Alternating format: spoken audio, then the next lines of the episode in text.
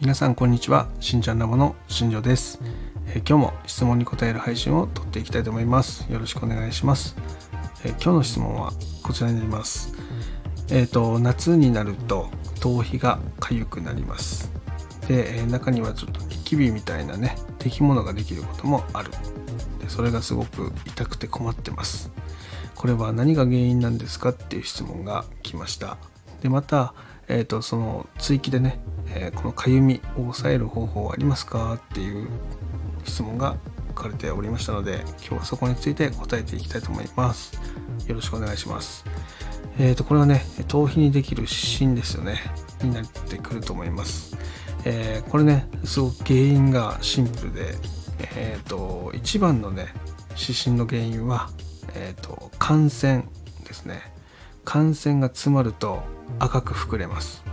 なのでそれが原因じゃないかなっていうふうに思います。湿疹に関しては。で地肌のかゆみに関しては2通りあります。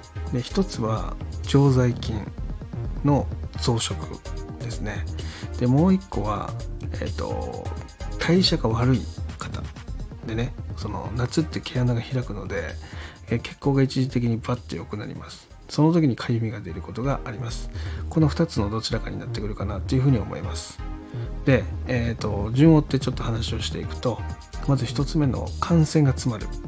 でこれねあの感染が詰まるっていう現象ね結構夏場に起きやすいんですよね。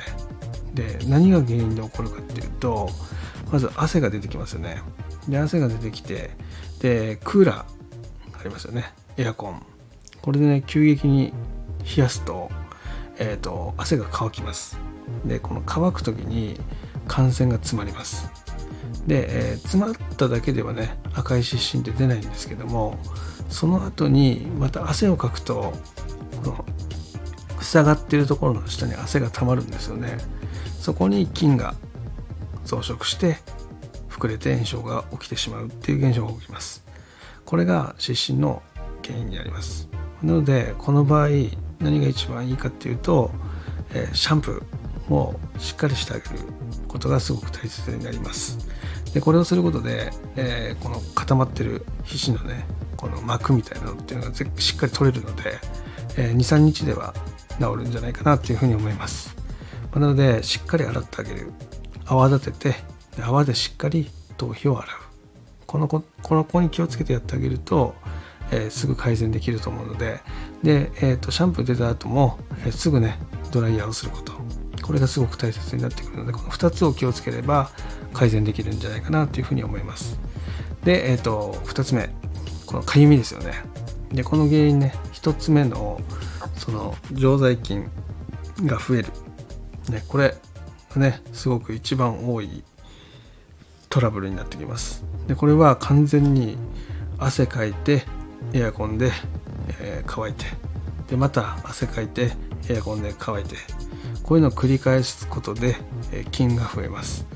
で、えー、菌っていうのはね基本的にあの油っていうのを食べる性質があるので、え地肌が油っぽくなればなるほど菌の増殖っていうのは増えます。でそこに湿度湿気ですよねが加わるとより一層増えています。なのでそういった意味でも、えー、日頃からしっかり汚れを落とすっていう作業をやってあげること。でこれはシャンプーですよね。で夏場に関してはシャンプーも泡立ちにくくなります、まあ、そういった意味では、えーと、しっかりとお湯で湯煎してその後にシャンプーを使ってあげる。くれぐれも軽くザーっていつも通り流してそこからシャンプーをやってしまうと泡立たないとかえ泡がね硬くなってしまうとかそういう現象が起きてしまうのでそうなると汚れがきれいに取れません。なのでしっかりすすいでシャンプーを使ってあげるっていうのがすごく大切になっています。で、えー、2つ目ですね、え代謝が悪くて、え一時的にねその毛穴が開くことで血流があの上がってかゆみが出てしまう場合。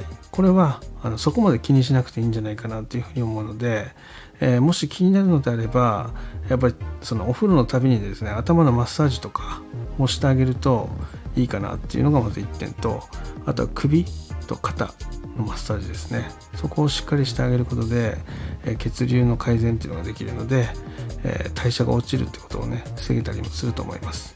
であとはね運動が一番いいんですけども今暑いのでなかなか運動する機会っていうのも作れないと思うので、えそういった意味ではストレッチとかねそういったのをするだけでもだいぶ変わるんじゃないかなと思うのでやってみてください、えー、今日の回答としてはこういう感じになりますね、えー、ぜひ参考にしてもらえたらなというふうに思います。